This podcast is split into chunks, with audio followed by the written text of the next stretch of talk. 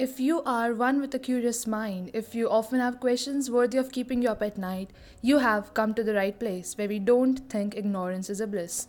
We are not scientists or someone like Sheldon Cooper. All facts presented are after scouring the best and verified websites on Google.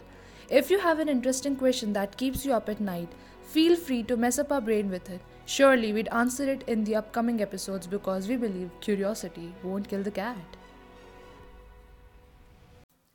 The question I'd be answering in this episode is How can a paper bag help us breathe better? If you're into movies, you would surely have seen the characters breathing into a paper bag when they're hyperventilating. You might even have tried it. Why do people do it though? To increase or more like maintain CO2 levels in their body. People often resort to using a paper bag in order to regulate their breathing when they are having panic attacks in which their breathing rate increases to a level which makes one's body lose CO2.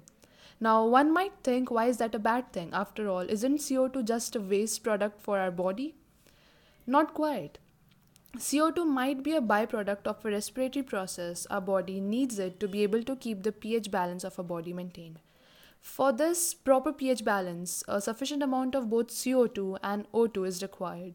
When a person experiences a shortage of CO2 in their body, they can experience symptoms like dizziness, dry mouth, chest pain, etc. Though breathing in a paper bag might work for a short while for people having panic attacks, longer periods of breathing from a paper bag would mean that one is continuously taking in carbon dioxide that was exhaled, and with every breathing cycle, the oxygen intake is reducing. And hence, it is advised to not use the paper bag technique for longer duration. Moreover, the technique often comes out to be very hazardous for people experiencing heart attacks or breathing problem due to different reasons than panic attacks. In panic attacks, one need to bring their breathing rate in control, while in breathing problems having anatomical root cause like something related to heart, lungs, one needs proper air, not the one that we have been exhaling in the paper bag.